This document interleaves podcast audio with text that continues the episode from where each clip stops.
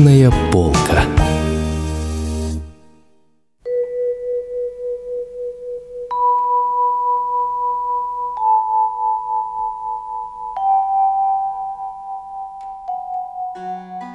Добрый день, уважаемые радиослушатели! В эфире очередная передача из цикла «Книжная полка».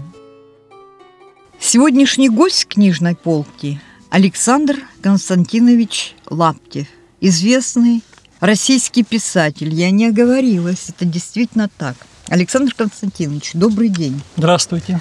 Вы знаете, вот передо мной «Литературная Россия» газета за 20 июня этого года. Там есть авторская статья главного редактора Вячеслава Огрызка о состоянии литературы в наше время и о тех различных конференциях, которые проходят, и международных книжных салонах, в которых участвуют российские писатели. И вот он в этой статье говорит о том, что ездят ежегодно одни и те же люди из одной и той же как бы литературной, я не побоюсь употребить не совсем литературное слово, тусовки. А он говорит, а сколько ярких дарований есть, помимо тех людей, которые постоянно там присутствуют, в Москве, а в регионах, и перечисляет. Виктор Лихоносов и Сергей Козлов из Тюмени, и Ермаков Олег из Смоленска и другие, и в том числе он называет Александра Лаптева. Это новость для меня. Да, это для вас Ну, новость. я вот не читал видите, эту статью, да. Ну вот видите, я еще удивить могу вас чем-нибудь. Приятная такая неожиданность. Вот. Но это, в общем-то, отдается, наверное, какая-то заслуга вашему таланту, вашим книгам, вашей работе. Не только за последнее время, а за весь ваш творческий период, когда вы начали серьезно заниматься литературой, как вы пишете о себе, с 1991 года. Александр Константинович, вы же работали когда-то в конструкторском бюро радиосвязи Было на радиозаводе. Да, да. 12 лет я там отработал. Затем защитили кандидатскую диссертацию по техническим наукам в. Ленинграде в это 1994 было. году. Да, было. А как же вы пришли к литературе? Сложно это всегда объяснять, как человек приходит к литературе или к музыке, или вот в искусство вообще. У нас, э, если вот вспомнить писателей наших классиков, ведь э, боль- большинство из них писателями стали ну, в зрелые годы. Тот же Достоевский, он учился в военно-инженерном училище. Солженицын, которого иногда с Достоевским путают, ну, по портретному сходству, тоже имеет математическое образование. Вот Чехов врачом был по образованию, Булгаков был врачом. Да, этот То есть- список продолжить. Да, нужно. я не буду его Мгм. продолжать. Я вот тоже иногда думаю об этом. Видимо, есть внутри человека, каждого, ну, какая-то склонность, какой-то внутренний голос, который ему диктует. Вот одному он диктует, что вот, ну, попробуй себя вот в этой ипостаси, вот попробуй написать поэму, там, стихи, рассказ. Кому-то он диктует уходить с насиженного места, идти в геологическую партию. Вот как недавно фильм прошел «Территория» Олега Куваева. Замечательный фильм, роман прекрасный, в 1975 году написанный давным-давно, но сколько там романтики. То есть вот это все где-то запрятано в глубине души человека, но кто-то вот этому зову следует, кто-то по каким-то причинам ну, остается там, где его судьба как бы посадила. Ну вот мы же вот мы рождаемся, идем в школу, потом как-то по накатанному поступаем в институты, часто поступаем туда, где близко, где удобно. Ну вот я, допустим, астрономию любила, у нас астрономического факультета не было в университете. Я поступил на физический факультет. Потом вдруг выяснилось, что вроде как физика тоже не совсем это мое и математика. Нет ярких талантов математических. Зато появился интерес к литературе уже где-то ближе к 30 годам. Я стал читать Достоевского, Бунина и многих-многих других, и, и стал пробовать себя. Ну, вот так оно и получилось. Как-то естественно все происходит. Вы знаете, вот готовясь к передаче с авторами иркутскими, я обыкновенно спрашиваю у наших читателей, Совершенно случайные люди, которые приходят, знаете вы этого писателя или нет, и какие вы там его вещи помните. Ну, я опрашиваю где-то так пределах человек десяти, и вот многие из них, подавляющее большинство, запомнили вашу повесть, как я работала охранником. Была такая. Вот, была такая повесть. Да. И потом вот последний такой, один из последних сборников фантастики «Благая весть». Да, вот. и это было. И это было. Но вот в последнее время, Александр Константинович, вы в основном либо публикуетесь в периодике, не нашей иркутской, потому что с 2013 года в журнале «Сибирь» вы являетесь главным редактором. Я понимаю, что вы не можете отдать приоритета, чтобы опубликовать что-нибудь свое там. Да, а больше есть. у нас практически в Иркутске и публиковаться-то негде. То Поэтому так. так, кто в интернете пишете разные статьи, в той же вот литературной России газете очень часто бывают ваши выступления. Правда, газета, как и очень многие издания в наши дни, несмотря на то, что этот год объявлен годом литературы в стране, она испытывает определенное материальное затруднение, с трудом выходят номера, а как у нас обстоит дело с изданием вот журнала? Ситуация примерно везде одинаковая. По всей России, если взять, и толстые так называемые литературные журналы сегодня испытывают затруднения с выходом. То, что было при советской власти, когда государство финансировало литературные издания – и книжное издательство, когда, допустим, у нашего Восточно-Сибирского книжного издательства годовой план по изданию книг достигал примерно 100 наименований серьезных, толстых книг. То есть государство давало деньги, а издательству достаточно было просто отобрать из того потока, большого потока рукописей, которые к нему поступает, 100 достойных произведений и запустить в работу. Издавали тиражами по 50 тысяч, по 30, по 40, 5 это уже мало было. Сегодня ситуация совсем другая. Государство денег вот на такие издания не выделяет. Тираж в тысячу экземпляров сегодня считается нормальным. И журналы находятся в несколько лучшем положении. Вот журнал «Сибирь», который я возглавил два с половиной года, главным редактором я сейчас являюсь этого журнала, журнал «Сибирь». На него выделяется финансирование, достаточное для того, чтобы издать 4 номера в год тиражом по полторы тысячи экземпляров. При этом на три номера нам выделяет деньги областная администрация через Министерство культуры. И на один номер выделяет городская администрация через управление культурой. Но тут должно говориться, в этом году э, городская администрация нам в финансировании отказала. Возможно, будет всего три номера. Может быть, все-таки деньги найдутся, потому что я написал письмо по этому поводу мэру новому города Иркутска, попросил его обратить внимание на то, что в год литературы нам такой сюрприз преподнесли и отказали в финансировании журнала. И при том, что ведь этот журнал все-таки это не частное какое-то дело мое там или какое-то редколлегия. Этот журнал уже 85 лет был и остается общественным таким печатным органом. В нем печатаются талантливые люди, с которых не просят денег, в отличие от сегодняшних вот издателей, которые могут за деньги издать все, что угодно, за исключением уголовно наказуемых вещей. А тут только талант, только вот способности, только дарование, пускай не развитое оно. Но если мы чувствуем вот эту божью искру, какое-то горение душевное, мы такого человека поддерживаем.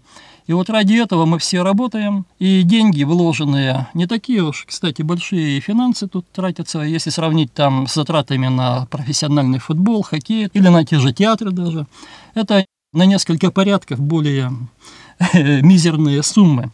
И мы за это, конечно, и благодарны, и это ручеек, который подпитывает нашу вот эту литературную среду и не дает ей иссякнуть. Я ну, думаю, что... С другой стороны, да. обидно все-таки. Ну, конечно, потому, что обидно. Да, обидно. Не только должна быть физическая культура да, да, да, да, развиваться, да. а журнал распространяется во все библиотеки, да. области, да, не да, только да. города, но и области. Но я должен еще отметить такой очевидный факт, что если иркутская земля чем-то и знаменита, ну так это литература в первую очередь. Хотя у нас были и ученые хорошие, и военно-начальники у нас были знаменитые, тот же Белобородов. И тут статья посвящена у нас есть Николай Костов, маршал удальной авиации Безбокову. Вот, но все-таки, когда говорят об Иркутске, то в первую очередь вспоминают наших знаменитых земляков. Это и Вампилова, и Распутина, и Константина Седых, автора Даурии, и многих-многих других менее заметных, но тем не менее замечательных писателей. Поэтому в этом смысле, я думаю, наш долг, наша святая обязанность продолжать эту традицию. Мы, конечно, не можем сегодня вот назначить нового Распутина или нового Вампилова, но дать людям возможность себя проявить, показать свои таланты, предоставить им печатную площадь в журнале или дать возможность опубликовать книгу в издательстве, тем самым выйти в мир и сказать что-то свое новое, такое, как Вампилов, например, говорил, когда все с трепетом прислушиваются и задумываются о каких-то вечных вопросах. Вот это, конечно, очень серьезная вещь, и деньгами она не измеряется. Это естественно, деньгами не измеряется. А потом, знаете, в последнее время вот такая тенденция, она характерна ну, не только для Иркутска, практически для всей страны и, наверное, для многих государств в мире, но я бы не сказала, что для многих государств, потому что все-таки книги в зарубежных странах, насколько мне известно, судя по интернету, все-таки чтению уделяется пристальное такое внимание, и во всяком случае библиотеки не закрываются, как у нас даже в год литературы. Тому примеров много, я не хочу их приводить. А напротив, как-то стараются гуманитарное образование все-таки продолжать, потому что язык, литература – это то, чем не только славна земля русская, сибирская, но это вообще любая культура, прежде всего, в языке, в слове себя проявляет. Тому можно много примеров привести различных высказываний и так далее. Уже вышел первый номер журнала за 2015 год.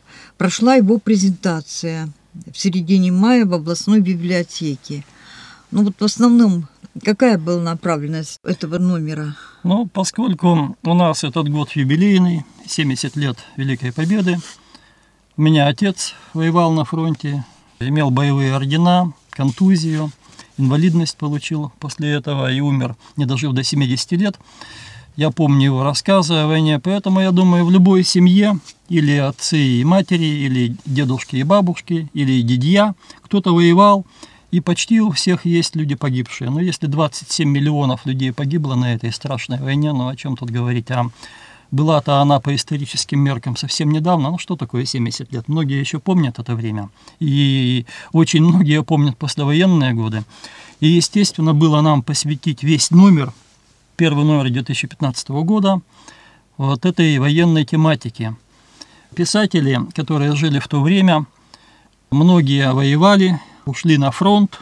Кто-то был прямо на войне, кто-то был военным корреспондентом. Те, кто остались в тылу, они тоже выполняли миссию по как бы, поддержанию духа с концертами, со стихами, ездили и на фронт. А в этот номер мы отобрали самую пронзительную, самую сильную прозу и поэзию. Я назову, допустим, авторов-прозаиков. Это Иннокентий Захарович Черемных, наш знаменитый разведчик-фронтовик – он написал несколько произведений, но самое его знаменитое – это повесть «Разведчики». Вот. Мы, конечно, не могли ее целиком дать, потому что она одна бы заняла почти весь конечно. номер. Пришлось нам из нее брать выдержки, цитаты. Потрясающая повесть, потому что даже вот многие сейчас ее читают и, зная то время, удивляются, как он смог такую ну, обнаженную правду написать о войне, потому что ну, мы понимаем, что была цензура, были умолчания, не все можно было говорить. А вот он в то время, а повесть написана была в 60-е годы, несмотря на это, сумел сказать все, что он видел и все, что хотел сказать. Там были и подвиги, были и мучения, и страдания, была жестокость непомерная, были несправедливости, был голод, была борьба на выживание та правда, которую, я думаю, нам надо всем знать о войне и какой ценой эта война нам доставалась. Потому что ну, мы часто говорим, да, кровь, миллионы людей, но есть же такая крылатая фраза, что смерть миллионов – это статистика, а смерть одного человека – это трагедия. Вот когда мы говорим вообще о миллионах погибших на войне или о тысячах погибших на Украине, мы как-то себе плохо это представляем, да. не доходит до сознания. А когда вот Иннокентий Захарыч пишет о конкретных людях, мы их видим, чувствуем их боль, их страдания, как они погибают, как они ползут за языком зимой в мороз в лютый к фашистам туда в траншею, как их из минометов потом поливают и прошивают их осколками. Вот это уже, конечно, принимает до мозга костей. У меня отец был разведчиком, и он то же самое мне рассказывал. Мне это все близко. Не могу долго говорить, я понимаю, время у нас ограничено. Алексей Васильевич Зверев, тоже мы, его знаменитая повесть «Раны», мы тоже взяли из нее отрывки по соображениям объема. Тоже удивительная повесть. Она такая даже философская получилась у него. Он тоже воевал, как Иннокентий Захарович. Ну вот э, такой пример приведу из этой повести. Э, главный герой – простой крестьянин Гневышев. Он вдруг в какой-то момент, уже это был где-то 43-й год, он два года уже отвоевал, уже ранения тяжелые были, в госпиталях полежал, его там, значит, сшивали, латали. И вдруг он почувствовал, что вот там они форсировали реку, что за этой рекой его ждет смерть. Ну, вот такое предчувствие было. И он о Боге никогда не думал, он идет в церковь и ставит Богу свечку за самого себя – его потом командир ругает, да ты что, сама сошел, тут мы как бы коммунисты там, то и все, а ты вот Богу свечку ставишь. Он говорит, ну не могу, и вот душа у меня просит. То есть он что-то почувствовал такое, что не подчиняется ни политике, ни коммунистической идеологии, никакой иной, а что-то такое вот глубинное. И вот вся повесть такая. И он потом не погиб, был ранен, вот этот Гневышев, ему ногу оторвало, но остался жив.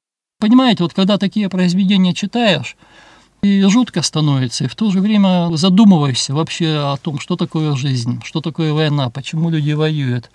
И это все нас воспитывает.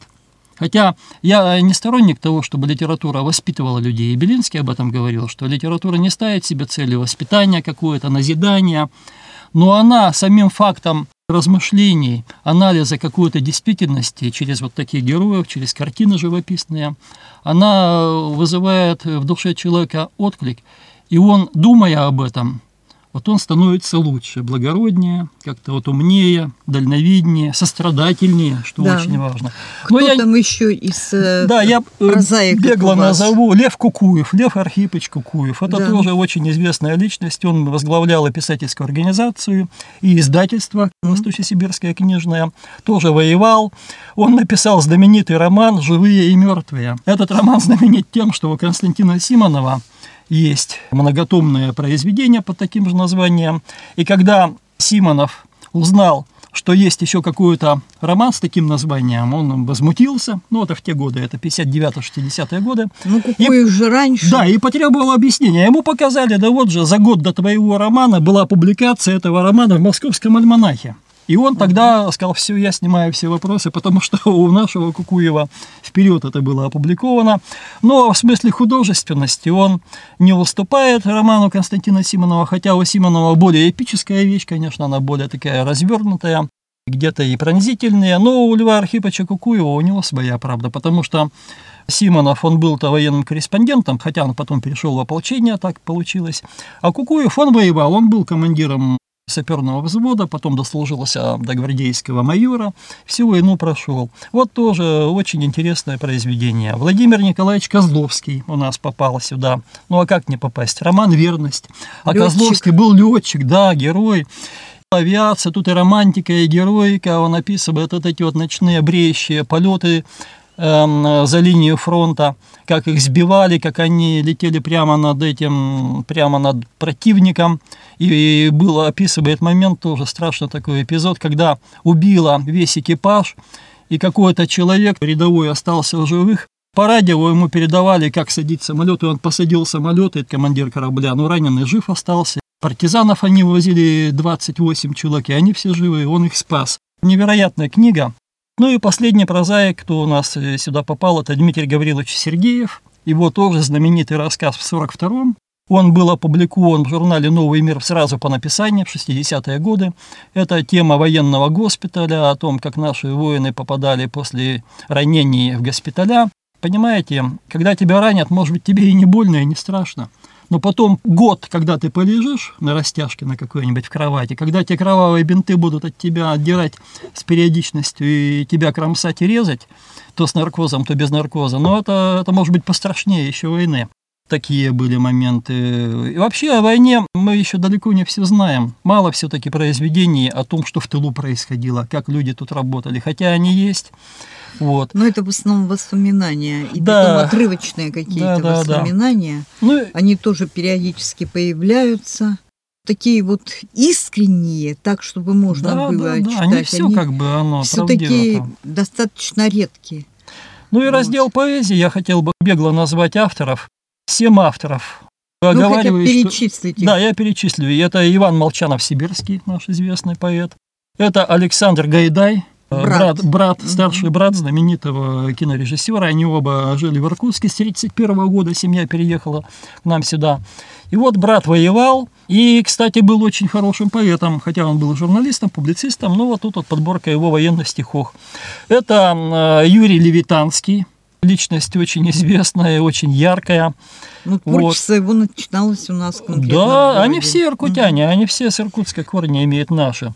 Это Константин Седых, автор романа mm-hmm. Даурии, но он, как выясняется, был очень хорошим поэтом, и тут вот подборка его стихов называется «Не уйдут фашисты от расплаты». Ну вот mm-hmm. по пафосу можете даже по смыслу понять.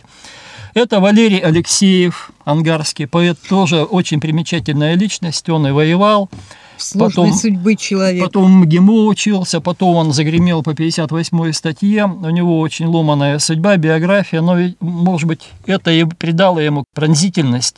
Он видел дно жизни и там, и там.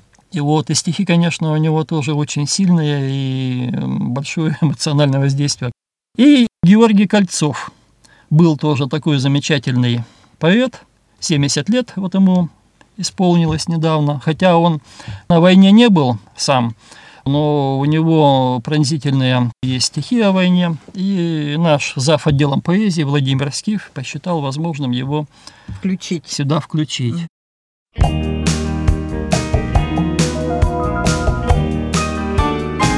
Книжная полка.